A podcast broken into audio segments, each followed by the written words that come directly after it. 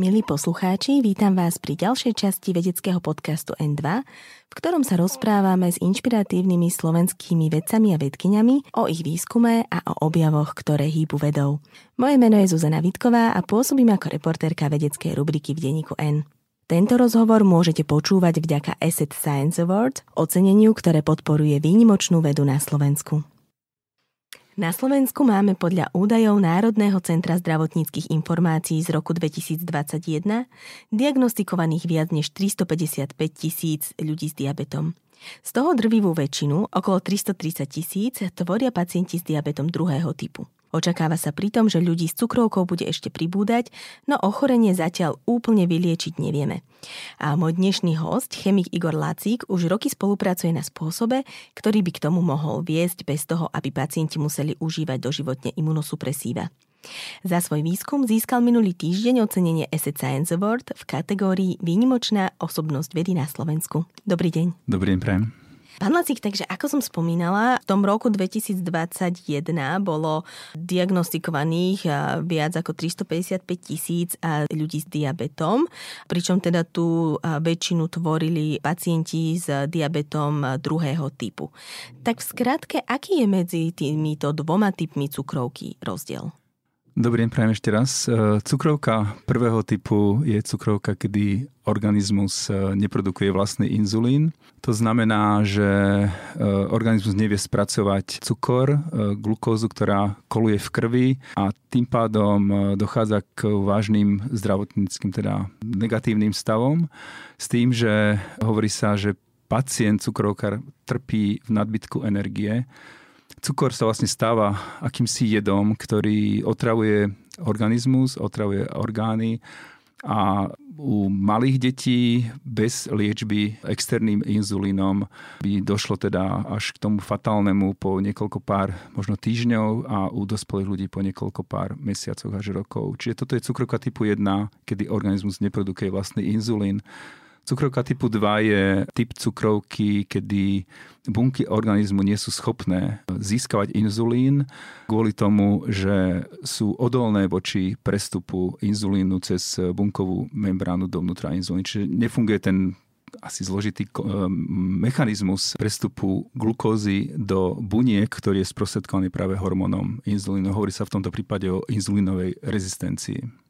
Ako dôjde k tomu, že sa toto vnímanie inzulínu v organizme pokazí? Tá cukrovka druhého typu vzniká vo vyššom veku, čiže čo predchádza tomu, že to prestane fungovať a byť naladené tak, ako by to naladené malo byť? E, ja tomu rozumiem len ako like, ja nie som lekár, som, som teda chemik, ktorý dostal tú možnosť byť pri tých, ktorí sa tomu viac rozumejú, ale tiež sa jedná vlastne o inzulínovú rezistenciu.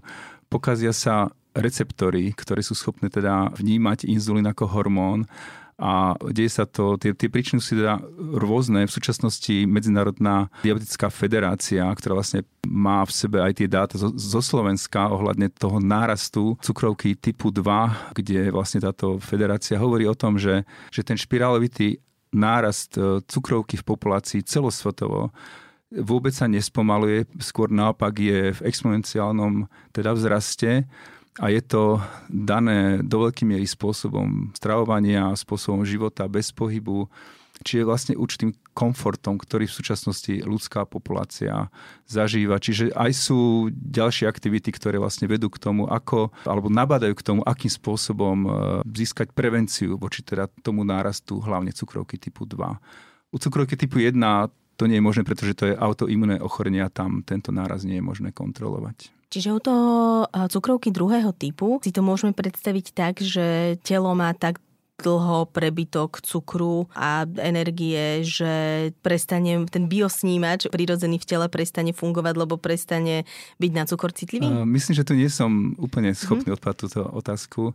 Jedná sa o to, že naozaj bunky, každá bunka v tele potrebuje energiu, teda potrebuje ten cukor, aby sa dostal dovnútra bunky a keď tento mechanizmus je poškodený z rôznych dôvodov, tak e, tá energia sa nezískava, hladina cukru v krvi sa zvyšuje a potom vlastne prichádzajú tie tzv. sekundárne komplikácie, ktoré proste vedú ku závažným ochoreniam, ktoré sú veľmi známe medzi populáciou, a ktorých sa vlastne každý cukrovkár bojí, či je to slepota, kardiovaskulárne problémy, problémy s obličkami, s neurálnym systémom, proste tie komplikácie z toho, že cukrovka chemicky pôsobí ako jed, v princípe vedú k tomu, že ten organizmus sa otravuje a postupne teda bez nejakej liečby, bez dávkovania toho externého inzulínu trpí, až teda môže to viesť k tomu fatálnemu koncu.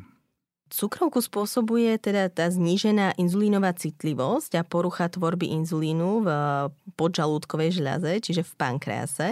A pankreas je celkovo taký dosť problematický orgán. Chronická mhm. pankreatitída spôsobuje veľké bolesti, a rakovina pankreasu je takmer neliečiteľná a má veľmi rýchly priebeh. Prečo je tento orgán taký náročný? K tomu vám neviem povedať e, nejak naozaj niečo, čo by bolo zmysluplné z pohľadu teda tej vašej otázky, ale je to hlavne veľmi dôležitý orgán.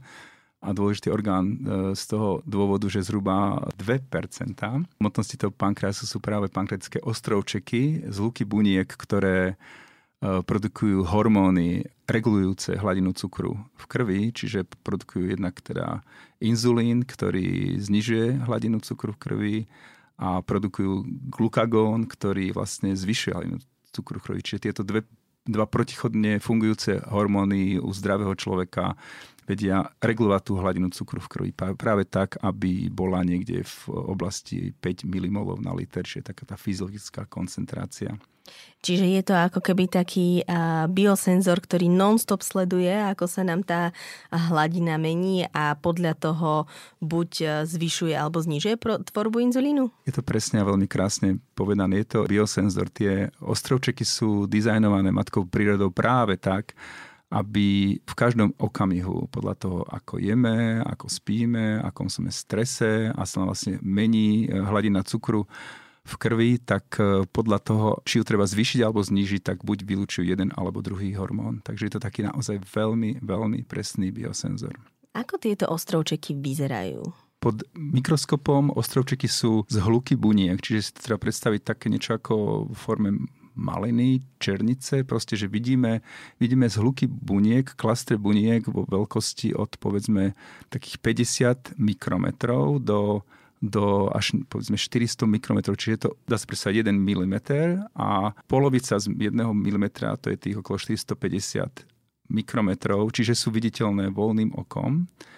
A práve tie ostrovčeky obsahujú jednotlivé bunky, ktoré produkujú, alfa bunky produkujú teda ten glukagón a beta bunky produkujú inzulín, tam ešte aj gamma bunky, ktoré produkujú ďalší hormón. Tie sú teda v menšom počte, ale ten, ten hlavný počet práve tvoria bunky, ktoré produkujú uh, inzulín.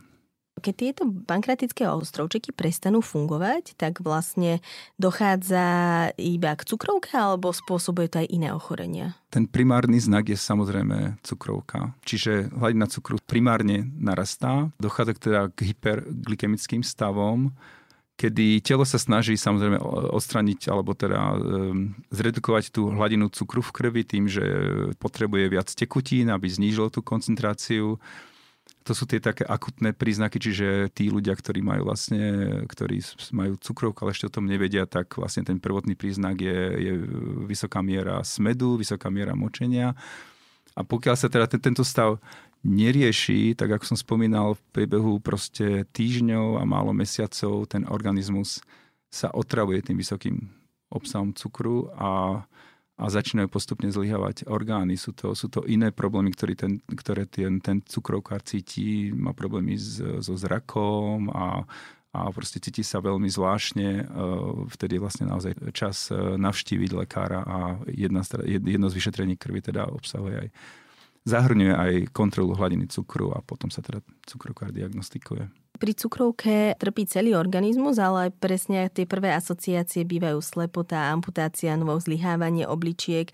Prečo práve na tieto veci vplýva tá vysoká hladina cukru? Pretože e, veľmi jednoducho povedané vznikajú chemické látky, ktoré spôsobujú to, že sa mení stav v našom kardiovaskulárnom systéme. Mikrovaskuly, čo sú v podstate cievy, ktoré sú zodpovedné za fungovanie, za kvalitné fungovanie orgánu, či, či sú to teda tie vlasočnicové alebo, alebo hlavné, hlavné cievy, začínajú mať iný charakter, strácajú pružnosť, sa vlastne chemicky menia a preto ten jeden z hlavných, ako tiež cukrovka je veľmi rizikový faktor aj pre kardiovaskulárne ochorenia. Čiže, čiže, čiže toto všetko spôsobuje, že dochádza k tým sekundárnym poruchám v organizme. Obličky sa, sa snažia čistiť organizmus, teda krv od, od tej glukózy, ale tam prichádzajú tie toxické látky, čiže, čiže zlyhanie obličiek a všetky tie ďalšie sekundárne komplikácie, ktoré súvisia teda s tým, že človek naozaj má vysokú hladinu cukru.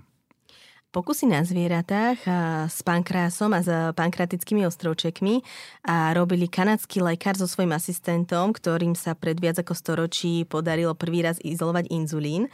Ako tieto prvé pokusy, kedy boli tie pankratické ostrovčeky objavené, vyzerali? Ja som veľmi rád, že ste načali túto tému. Mám veľmi rád príbeh, ktorý sa volá Story of Insulin ktorý hovorí o tom, ako Bunting a Best v Toronte prvýkrát izolovali uh, inzulín z pankrasov psov a je tam ten príbeh je veľmi krásne opísaný v zmysle, že pán profesor Bunting uh, prednášal študentom a, a tak večer, jeden večer ho napadlo, že keď sa pankrasu prestanú dodávať živiny, tak to exokrinné tkanivo vlastne tak nejak atrofuje, a, ale endokrinné, práve tie ostrovčeky ako keby stále ešte vedia dlhšie prežívať. Čiže on, on toto nejak pozoroval, bolo to pozorované aj z iných orgánov. No a to bol teda taký prvý krok potom pre extrakciu inzulínu z týchto ostrovčekov a tesne na to prvýkrát aplikovali inzulín do, myslím, že 13-ročného pacienta, ktorý potom ešte žil mm, niekoľko rokov, teraz si už nespomínam koľko, ale, ale významnú dobu života vlastne mu teda dali s tým, že by inak zomrel v priebehu pár mesiacov. Aké možnosti majú pacienti, ktorí trpia cukrovkou dnes? Ja teda som dostatočne starý na to, aby som si pamätal, ako moja teta si vyvárala striekačky aj s ihlami, aby si mohla teda píchať inzulín. Nie je to až tak dávno, je to dosť dávno, ale stále tak, že to teda pamätám. Možno späť nejakých 35 rokov. A v súčasnosti k dispozícii sú sofistikované systémy, ktoré v sebe v princípe zahrňujú jednak kontinuálny glukózový senzor, ktorý nám kontinuálne číta hladinu cukru v krvi. Môže to byť napojené cez mobilnú aplikáciu alebo inú aplikáciu s e, inzulinovou pumpou, ktorá má v sebe sofistikovaný zase software, ktorý vie predikovať, ako nám bude hladina cukru stúpať alebo klesať a dáva vlastne pokyn um, tej pumpe, aby či už mm, pichla väčšie množstvo, alebo teda administrovala väčšie množstvo inzulínu, alebo menšie, alebo úplne zastavila toto. Čiže uh, existujú veľmi sofistikované tzv. umelé pankreasy ako technická pomocka pre súčasných diabetikov a, a je, ako to sa mení každým, dá sa povedať, rokom. Tá, tá technologická úroveň je proste na obrovskej, uh, nepronateľnej úrovni v porovnaní s tým, ako to bolo pred čo aj desiatimi rokmi.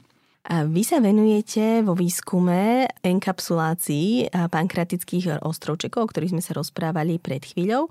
Tak si asi na začiatok povedzme, ako prebieha transplantácia týchto ostrovčekov do pacientov, ktorí ich nemajú funkčné. Určite veľmi rád, ale ešte predtým už sa vrátim k tej prvej mhm. otázke, mm-hmm. ale predchádzajúcej, že napriek tým veľmi vyspelým technologickým pomockám, ktoré máme, stále taká, tieto umelé pankrasy nie sú schopné uh, u mnohých pacientov, ktorí to poznajú, presne mimikovať uh, práve tú funkciu toho biosenzora, čo ste spomenuli, ktorý by vylúčoval inzulín v ktoromkoľvek okamihu um, presne toľko, koľko jeho treba. Čiže u kritických pacientov, kde takéto niečo nie je možné, tak je možné použiť ďalší princíp, ďalšiu stratégiu kontroly hladiny cukru a to je práve tá transplantácia pankratických ostrovčekov.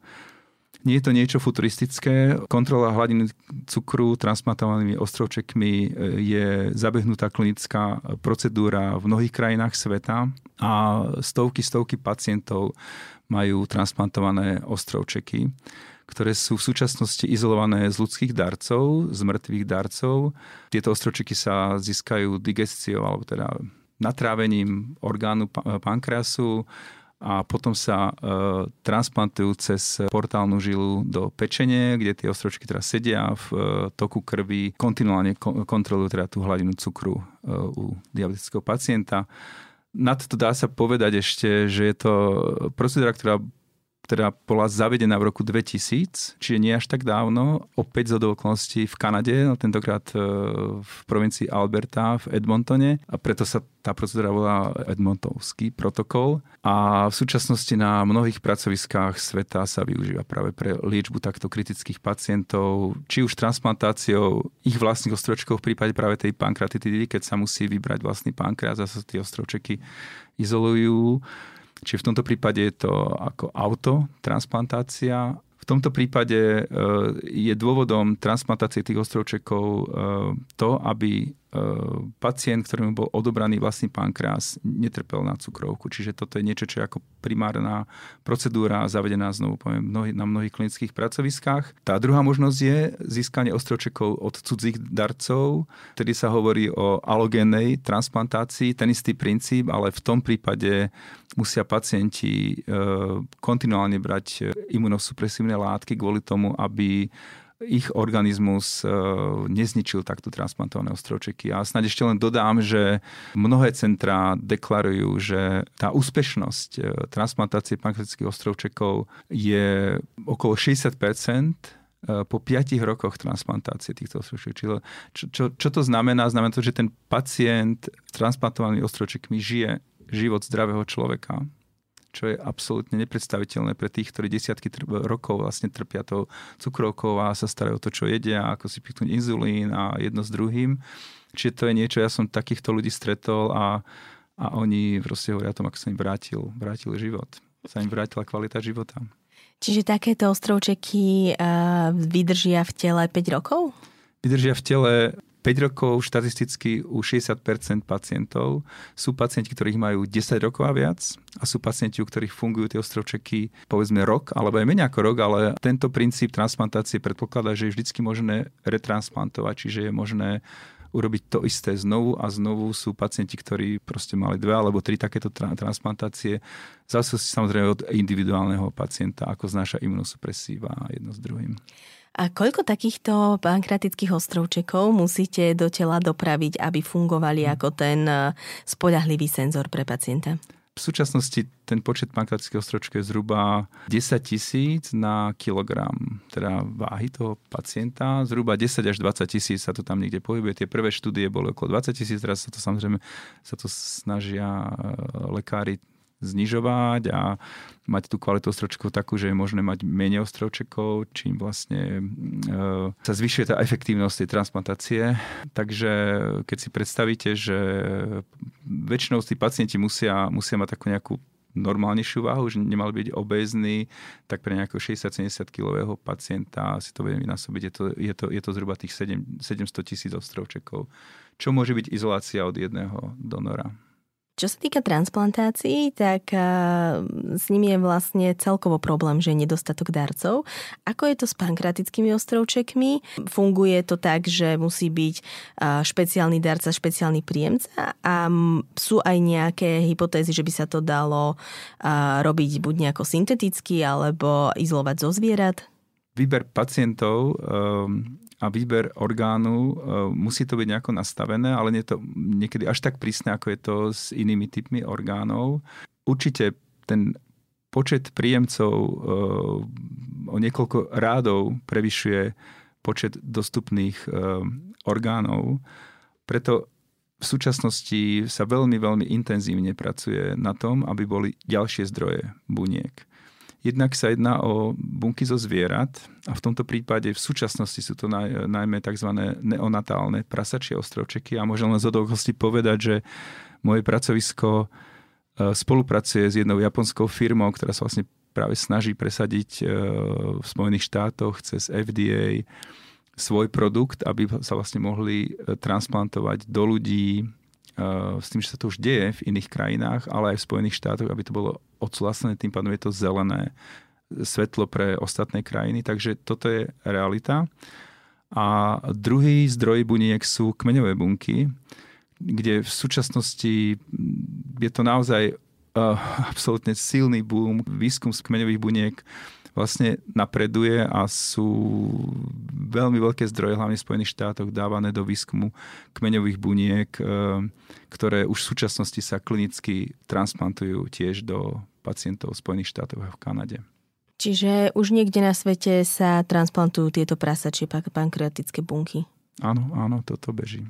Videli sme to aj teda počas tej pandémie covidu, že ľudia vedia byť eh, k takýmto novým technológiám dosť nedôverčiví a dať si implantovať pankreatické eh, bunky z prasiat. Viem si predstaviť, že nejaké strachy toto môže vyvolávať tiež.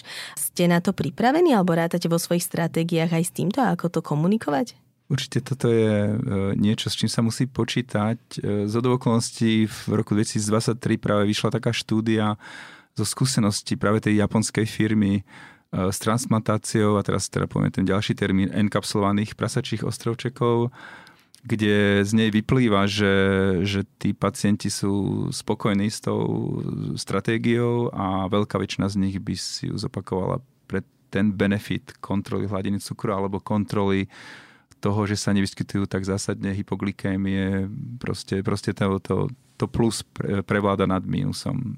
Ale možno to je individuálna štúdia, je potrebné počkať na ďalšie skúsenosti. Každopádne e, Zatiaľ sa klinicky, znovu to len zdôrazním, klinicky sa transplantujú tým Edmontonovským protokolom len ľudské ostrovčeky ako odsúhlasená procedúra. Všetko ďalšie je len experimentálny vývoj v súčasnosti tieto ostrovčeky ale sú voľné, ešte nie sú enkapsulované. Tým mm. sa zaoberáte vlastne vy, ako ich obaliť do obalu, ktorý si imunitný systém nevšimne a tým pádom sa ich nesnaží zničiť. Čo by to teda znamenalo pre pacientov? Obyčajné ostrovčeky versus enkapsulované ostrovčeky v tele. Znamenalo to, to ďalší významný benefit pre toho cukrovkára, pretože je veľa ľudí, ktorí, alebo veľa pacientov, u ktorých nie je možné použiť eh, imunosupresíva, alebo by použitie imunosupresí viedlo ku kritickému zhoršeniu eh, zdravotného stavu toho pacienta kvôli bočným efektom. Preto vyhnutie sa imunosupresívam práve vďaka separácie ostročekov od imunitného systému, práve to enkapsuláciou by znamenalo významný posun v možnosti vlastne mať tak, takúto liečbu k dispozícii pre, pre takto citlivých pacientov, u ktorých sa treba nemôžu podávať imunosupresíva. Rozmýšľa sa aj o detských pacientoch, čo samozrejme ešte v ďalekej budúcnosti, ale to by bolo niečo, čo sa v angličtine nazýva Next Generation Diabetes Treatment, čiže to už je niečo ako generácia liečby cukrovky, ktorá sa už dá prirovnať ku vyliečeniu cukrovky. To je niečo, čo sa znovu vrátim k profesorovi Bantingovi do roku 1921, alebo lepšie povedať 23, keď si preberal Nobelovú cenu, kde povedal, že inzulín uh, nie je vyliečenie, je to len liečba. A v tomto prípade, ako či je to len vec terminológie, ale v prípade úspešnej kontroly hladiny cukru transplantovanými a zároveň enkapsulovanými ostrovčkami sa hovorí, že by už sme sa priblížili ku, ku vyliečeniu cukrovky. A vydržali by tieto ostrovčeky enkapsulované v tele dlhšie? Alebo je to približne rovnako, ako keď je to človek, ako keď, sú, keď nie sú uzavreté, ale človek užíva imunosupresíva?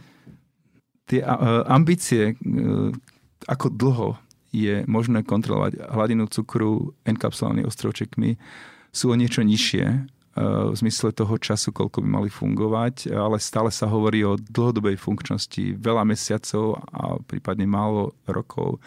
Tá stratégia, ktorá by mohla viesť ešte k tomu zvýšeniu e, doby funkčnosti ostrovčekov, ktorá momentálne je veľmi intenzívne študovaná v Spojených štátoch jednou, jednou komerčnou firmou a aj spojení s kmeňovými bunkami, je enkapsulačný taký prístroj, ktorý by bol prekrvený že by vlastne tie živiny, kyslík a samozrejme glukóza a inzulín boli v tesnom kontakte s ostrovčekmi, čím by sa dosiahlo zvýšenie teda doby života tých transplantovaných ostrovčekov. Musím povedať, že v tom našom prípade my vlastne obalujeme ostrovčeky do tzv. hydrogelových materiálov, čo sú dá sa povedať, polymerné siete, ktoré obsahujú veľmi veľa vody a ten prestup e, glukózy, živín, e, kyslíka, inzulínu v takomto prostredí je veľmi efektívny. Vo zvieracích modeloch máme výsledky, ktoré ukazujú, že vieme počas veľa mesiacov kontrolovať hladinu cukru u diabetických zvierat práve takými materiálmi, ktoré v podstate my máme v rukách. Čiže predstavujem si to správne, keď si predstavujem enkapsulovaný ostrovček ako nejakú kapsulu z hydrogélu, v ktorom sú tie klastre uzavreté? Úplne presne, tak si predstavte malú guličku, uh, znovu o veľkosti menšie ako 1 mm, ktorá je temer priesvitná, uh, je to teda hydrogel obsahujúci 99, niekedy 95% vody a vo vnútri vidíte práve tie klastre tých buniek, vidíte ich aj voľným okom, teda je to v tej, v tej veľkosti okolo tých medzi tými 50 až 400, ale väčšinou 50 až 200 povedzme mikrometrov a, a musíme si predstaviť, že tých kľúčiek je veľmi veľa. Ako som povedal, pre terapiu u ľudí je potrebné mať povedzme okolo tých 700 tisíc ostrovčekov e, transplantovaných e, pre jedného človeka, čiže si musím predstaviť, ak máme 2-3 ostrovčeky na jednu kapsulu, tak v podstate sa pohybujeme rádov v 100 tisícoch tých kapsul, ktoré musíme pripraviť. Tie kapsuly musia byť úplne totožné, aby poskytovali totožné prostredie pre tie enkapsulované ostrovčeky, čiže to predstavte proste, ja neviem, sadu e, či ikier, alebo proste takýto zhluk prísvitných, krásnych hydrogelových guličiek. Pod polymérom si ja ako prvé predstavím taký ten klasický konvenčný plast. Mm. Čiže z akého materiálu je ten obal a keď už si predstavujem to množstvo ikier, tak nevadí to telu, že tam tento biomateriál je? Ten polymér si samozrejme to prvé približenie plastový sáčok, povedzme. Polymer majú to spoločné, že sa skladajú z molekúl, ktoré sú veľmi dlhé. Um, iné slovo pre polymer je makromolekula, čiže veľmi, veľmi dlhá molekula, ktorá sa skladá z monomérov. Okrem toho, že je to veľmi vysoká molová hmotnosť, tak to, čo je špecifické pre polymer, je chemické zloženie. A e, pokiaľ čo plast, e, polyetylenový sáčok je vodonerozpustný a má proste tzv. hydrofóbne alebo vodoneznášanlivé skupiny, tak my pracujeme s polymermi, ktoré majú také chemické skupiny, aby vytvorili veľmi pozitívny vzťah práve s vodným prostredím. Čiže sú to polyméry, častokrát polysacharidy, ktoré sú vodorozpustné, niektoré z nich môžu byť nejako chemicky ešte modifikované, aby boli ešte lepšie vodorozpustné a ktoré sú schopné medzi sebou nejakým spôsobom interagovať a vytvárať práve tú hydrogelovú sieť. Čiže sú to nie ďaleko od tých plastov vlastne, akorát, že v tomto prípade sú to materiály, ktoré možno nemusíme vidieť, lebo sú, lebo sú vodorozpustné.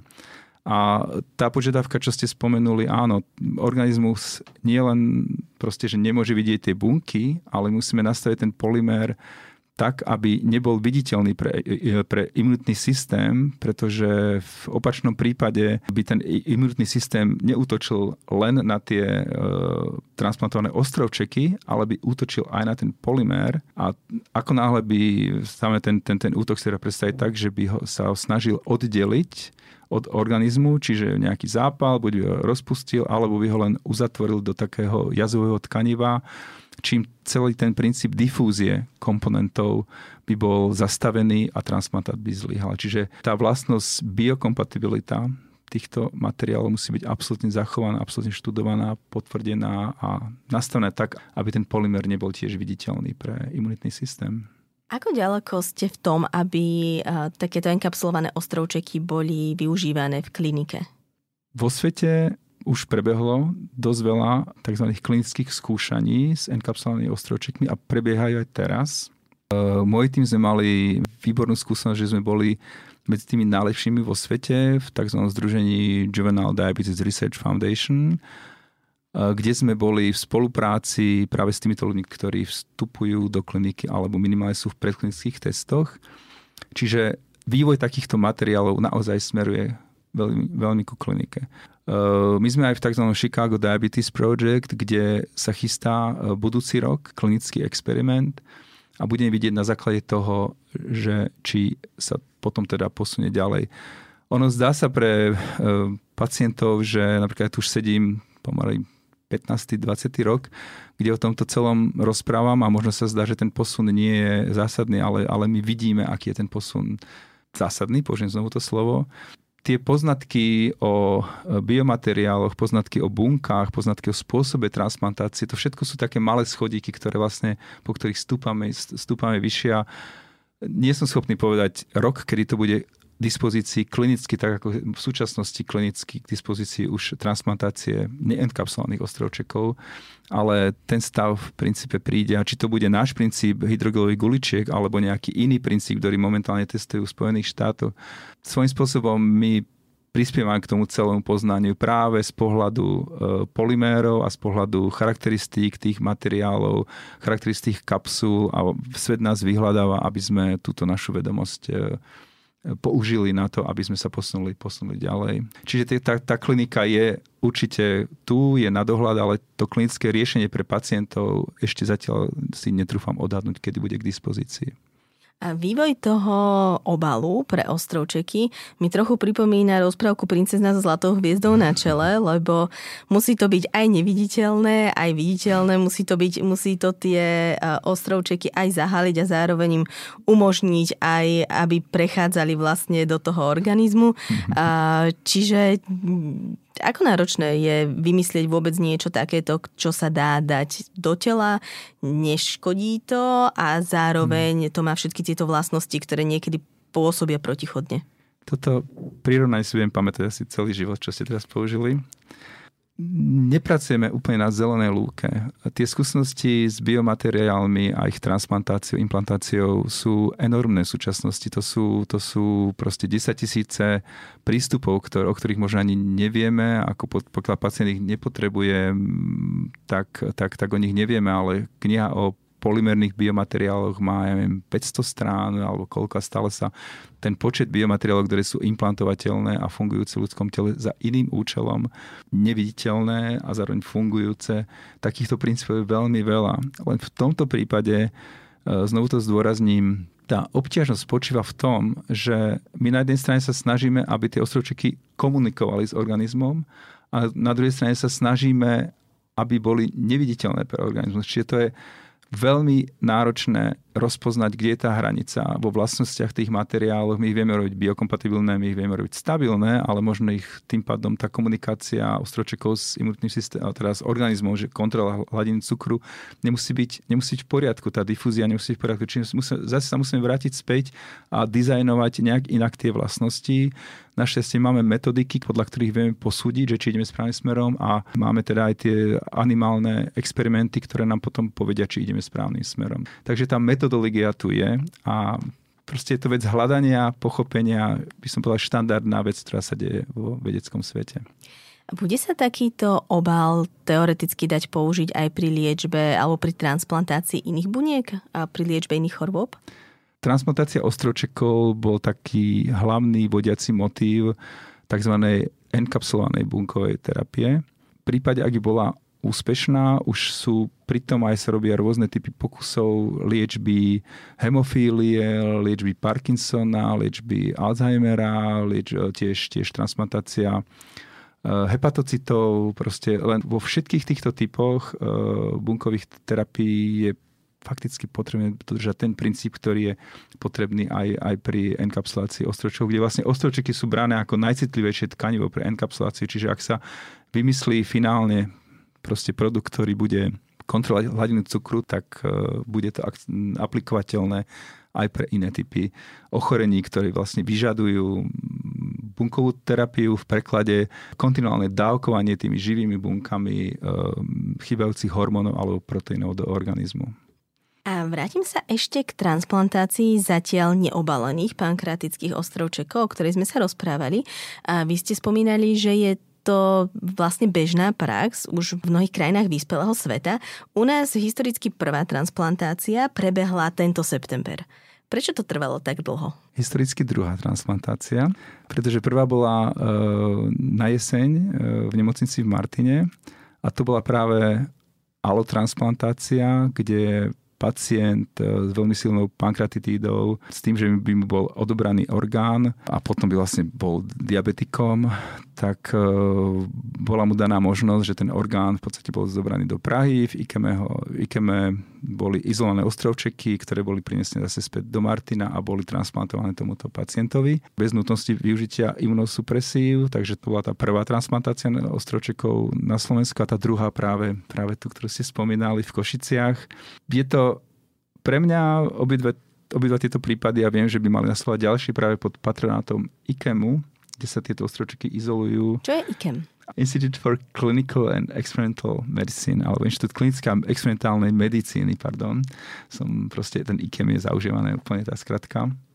IKEM má skúsenosti, dlhodobé skúsenosti a má program transplantácie pankratických ostročekov ako myslím, že jedno z pracovísk 5-6 momentálne v Európe, ktoré, ktoré teda fungujú a majú túto expertizu, dá sa o tejto expertíze načítať na internete a e, sú ochotní v súčasnosti podporovať teda takýto program aj, aj v iných krajinách. Jedno z nich je Slovensko čo ja absolútne vítam, pretože ešte pred pár rokmi ja som v kontakte s týmito pracovníkmi, e, to nebolo možné, teraz to začína byť možné a je to skvelá vec. E, na druhej strane, v prípade, že by kapacitne nestihali, okrem teda Českej republiky, robiť transplantáciu ostročkov v iných krajinách, tak e, momentálne sú kroky aj na Slovensku, aby sa už konečne takáto možnosť zaviedla aj pre slovenských pacientov. A pri tej uh, transplantácii v Košiciach, myslím, že to bolo tak, že ten odobratý pankreas letel do Prahy, tam sa izolovali tie ostrovčeky, potom ich poslali späť do Košic, čo je teda dosť komplikované, predpokladám, logisticky. Čiže neviete, či sú takéto plány, že sa to bude robiť aj u nás, alebo... Ono, tá vzdialenosť Košice Praha vôbec nie je náročná. Predstavte si, že v Spojených štátoch existuje naozaj program, kde tie pankreasy alebo ostrovčeky lietajú cez celé Spojené štáty a to je, ja neviem, koľko, koľko stoviek až tisíc e, izolácií ročne fakticky to majú. Čiže, čiže tá vzdialenosť, e, vzdušná vzdialenosť, ktorá e, proste potrebuje hodinu letu, nie je vôbec zásadná.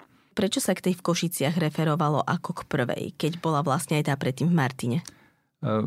Myslím si, že prvá v Košiciach bola kvôli tomu, že to bola prvá práve tzv. alogénna transplantácia, čiže to boli ostrovčeky od cudzieho darcu, pokiaľ tá prvá v Martine bola tiež prvá, ale to boli autológne ostrovčeky, čiže ostrovčeky, vlastné ostrovčeky toho pacienta. Čiže ten, pokiaľ, pokiaľ ten prvý pacient nemusí brať e, imunosupresíva, tak tá pacientka v Košiciach bude musieť byť nastavená na imunosupresívnu liečbu.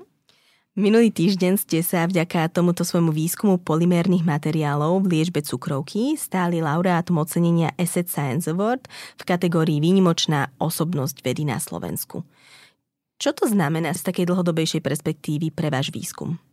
Z toho, čo sa už stalo, je, že e, tá porota nejakým spôsobom, neviem, čo boli úplne jej kritériá, vybrala mňa teda, môj tým a tú prácu, ktorá je za nami na toto krásne ocenenie a Uh, beriem to ako, ako naozaj ocenenie našej práce, dlhoročnej, dlhoročnej a nie jednoduchej práce, uh, vytvoriť na Slovensku veľmi kvalitné centrum polymerného výskumu, či už v tejto oblasti, alebo aj v iných oblastiach. Práce teda môjho oddelenia, kde, z, tak ako som už poznamenal párkrát e, v predchádzajúcich minútach, tá naša práca je rozpoznaná svetom. Proste ten, ten primárny jazyk u nás je angličtina, máme veľmi veľa návštevníkov z rôznych krajín sveta a čokoľvek, čo sa týka v tejto oblasti nastavenia a charakterizácie mikrokapsul pre enkapsuláciu pankratických ostročekov naše pracovisko je jedno z primárnych, ktoré je kontaktované vo svete. Sme rozpoznaní touto expertízou. Takže a toto je teda jedna z tých tém. Máme samozrejme veľa, veľa rôznych tém na našom pracovisku na ostave polymérov a e, v tých materiáloch pre Asset Science Award som spomínal, že sme takisto centrálnym pracoviskom pre e, štúdium syntézy špeciálneho typu polymérov kde opäť, dá sa povedať, hráme svetový prím e, v pochopení, ako syntéza týchto polymerov prebieha. No a z pohľadu budúcnosti budeme vidieť, že čo to bude znamenať teda okrem v súčasnosti dosť takej silnej e, takej silnej fázy, kedy, kedy sme videní médiami, kedy poliméry a cukrovka sú v médiách, do akej miery to, to môže naozaj ovplyvniť e, to naše okolie s tým, že, nás, že budeme inak vnímané. Určite sme hrdí na, na toto ocenenie a budeme toho brať ako bázu pre argumentáciu, že takýto výskum je, je veľmi dôležitý, aby mal byť podporovaný teda aj medzi iným výskumom na Slovensku. Cenu vám odovzdával laureát Nobelovej ceny a objaviteľ prvej planéty mimo našu slnečnú sústavu, Michel Major. Aký to bol pocit? Nesmierne pamätný pocit. Takíto ľudia viete, prinášajú naplnenie takých tých cieľov, prečo sa človek stáva vedcom. Ten každodenný život není o tom, že o, každý deň sme niečo objavili, častokrát sú to, sú to roky práce, ktoré vedú teda k tomu, že získame to, čo sme plánovali získať, alebo naopak sa dostane do fázy, kedy pochopíme niečo, čo sme aj nechceli pochopiť a to nás odkloní do úplne inej oblasti alebo do úplne iného rozmýšľania. Čiže tá eufória proste prichádza niekedy nečakane, niekedy viac menej plánovane a potom sa dostanete do prostredia ľudí, ktorí sú takí ako, ako pán profesor eh, Michel Major, ktorí sú odmenou toho celého procesu, ktorý vlastne vás od toho začiatku priniesol až povedzme pre takéto ocenenie, ale tiež zároveň som chcel povedať, že, že my žijeme v takom prostredí, na Slovensku určite nemusí byť len nositeľ Nobelovej ceny, ale, ale takýto euforický pocit častokrát máme. Už či len keď vaši študenti alebo mladší kolegovia prinesú nejaké zaujímavé veci a vidíte, že sa im darí a že, a že sú zapálení pre tú prácu. Takže, takže to také asi cítite, ako teraz som naozaj taký, taký euforický v zmysle, že veda prináša stretnutie s dôležitými ľuďmi, ktorí sú podstatní pre tú vašu prácu a niekedy podstatné aj pre, pre to ocenenie. A ešte sa vrátim k teda pánovi Michelovi Majerovi. Mal som tú čest byť aj na, na jeho diskusii uh, s pánom doktorom Gerikom Izraeliem a doporučoval by som proste mladej generácii, alebo všetkým, ktorí sú zapálení pre vedu, aby si tento rozhovor si našli a vypočuli. Myslím si, že väčšia propagácia uh, pre vedu neexistuje ako takéto typy rozhovorov. Pán Lacik, ja vám veľmi pekne ďakujem, že ste si dnes na nás našli čas a porozprávali o tej novej generácii liežby cukrovky a to, čo to môže znamenať pre život e, pacientov, ktorí teda e, s týmto ochorením žijú. A ďakujem za pozornosť aj vám, milí poslucháči, a teším sa na vás opäť o dva týždne pri ďalšom dieli vedeckého podcastu N2. Dovidenia. Ďakujem veľmi pekne. Tento rozhovor ste mohli počúvať vďaka Asset Science Award – oceneniu, ktoré podporuje výnimočnú vedu na Slovensku.